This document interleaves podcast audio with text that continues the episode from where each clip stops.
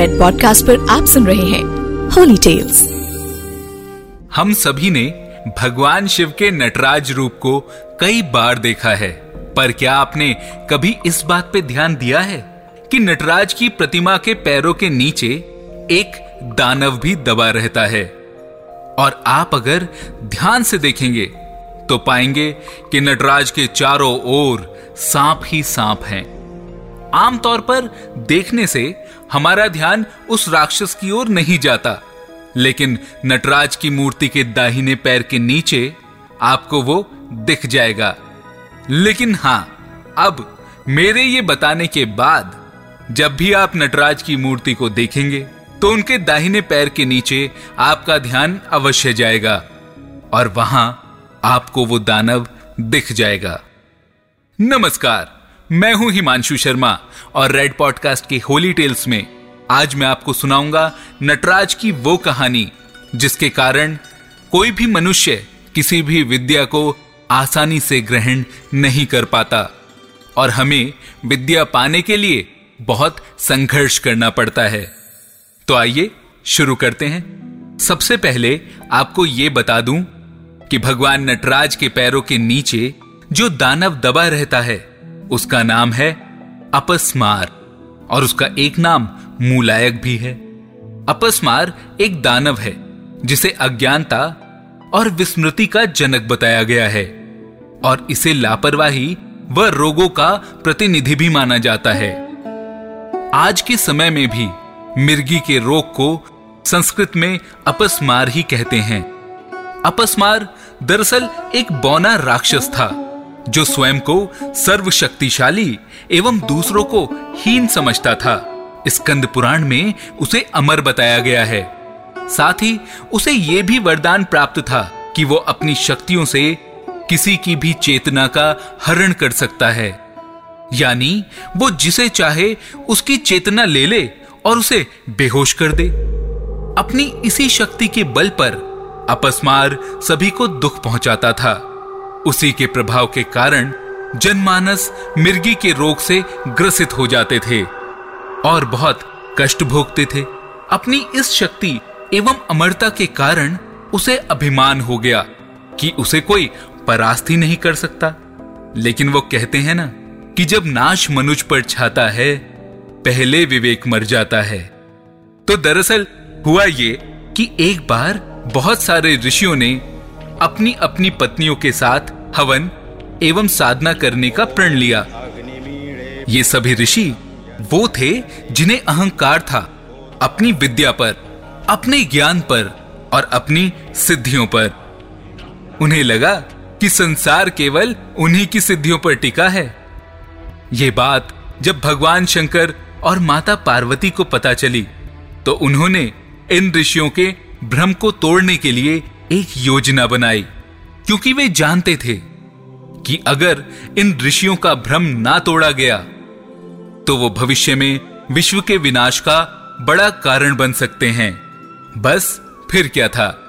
भगवान शिव और माता पार्वती दोनों ने भिक्षुक का वेश बनाकर ऋषियों के पास जाने का निर्णय लिया, और फिर पलक झपकते ही वे उन ऋषियों के पास पहुँच गए। जब माता पार्वती और भगवान शिव दोनों भिक्षुकों के रूप में वहाँ यज्ञ के समीप पहुँचे। तो यज्ञ कर रही उन ऋषियों की स्त्रियों ने उन्हें प्रणाम करने के लिए यज्ञ बीच में ही छोड़ दिया। ये देखकर उन सभी ऋषियों को बड़ा क्रोध आया और उनके आत्मसम्मान को ठेस पहुँची।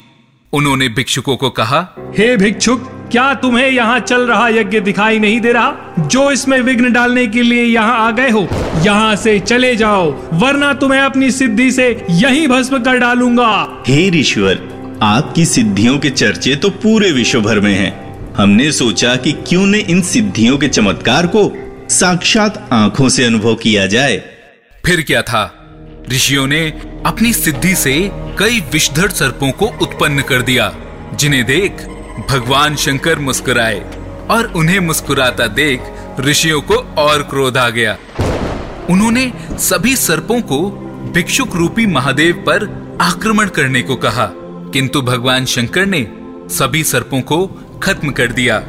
तब उन ऋषियों ने वहीं उपस्थित अपस्मार नाम के उस दानव को इन दोनों भिक्षुकों पर आक्रमण करने को कहा, जिसका सृजन ऋषियों ने अपनी ही सिद्धियों से किया था अपस्मार ने दोनों पर आक्रमण किया और क्योंकि उसे यह वरदान प्राप्त था कि वो जिसकी चाहे चेतना ले सकता है, वो ये शक्ति भगवान शंकर पर तो नहीं चला पाया, लेकिन उसने अपनी इस शक्ति से माता पार्वती को भ्रमित कर दिया और उनकी चेतना लुप्त कर दी, जिससे माता अचेत होकर धरती पर गिर गईं। माता को ऐसे अचेत देख भगवान शंकर अत्यंत क्रोध में भर गए और उन्होंने चौदह बार अपने डमरू का नाद किया। उस भीषण नाद को अपस्मार सहन नहीं कर पाया और वो भूमि पर गिर पड़ा। तत्पश्चात भगवान शिव ने अलौकिक नटराज का रूप धारण किया और अपस्मार को अपने पैरों के नीचे दबाकर नृत्य करने लगे। नटराज रूप में भगवान शंकर ने एक पैर से उसे दबा रखा था और एक पैर उठाकर अपस्मार की सभी शक्तियों का दलन करना आरंभ कर दिया और वे स्वयं संतुलित होकर स्थिर हो गए। उनकी यही मुद्रा अंजलि मुद्रा कहलाती है। महादेव ने अपस्मार का वध इसलिए नहीं किया क्योंकि वो तो अमर था और दूसरा, उसके मरने पर संसार से उपेक्षा का लोप हो जाता।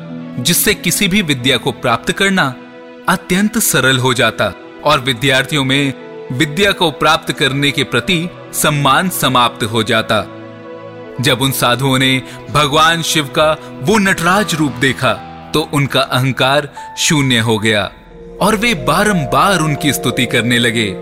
उन्होंने उसी प्रकार अपस्मार दानव को निष्क्रिय रखने की प्रार्थना की, ताकि भविष्य में संसार में कोई उसकी शक्तियों के प्रभाव में ना आए। लेकिन हाँ अपस्मार ही वो दानव था, जिसके कारण शिक्षा दीक्षा को प्राप्त करना जटिल हो गया।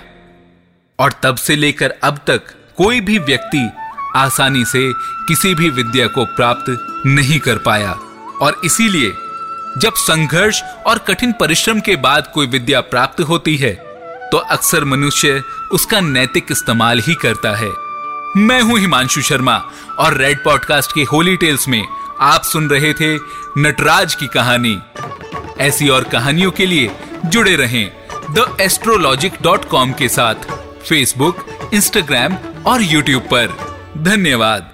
You are listening to Red Podcast Holy Tales written by Himanshu Sharma. Audio designed by Shekhar Tiwari. Send your feedback and suggestions. Write us at podcast at redfm.in.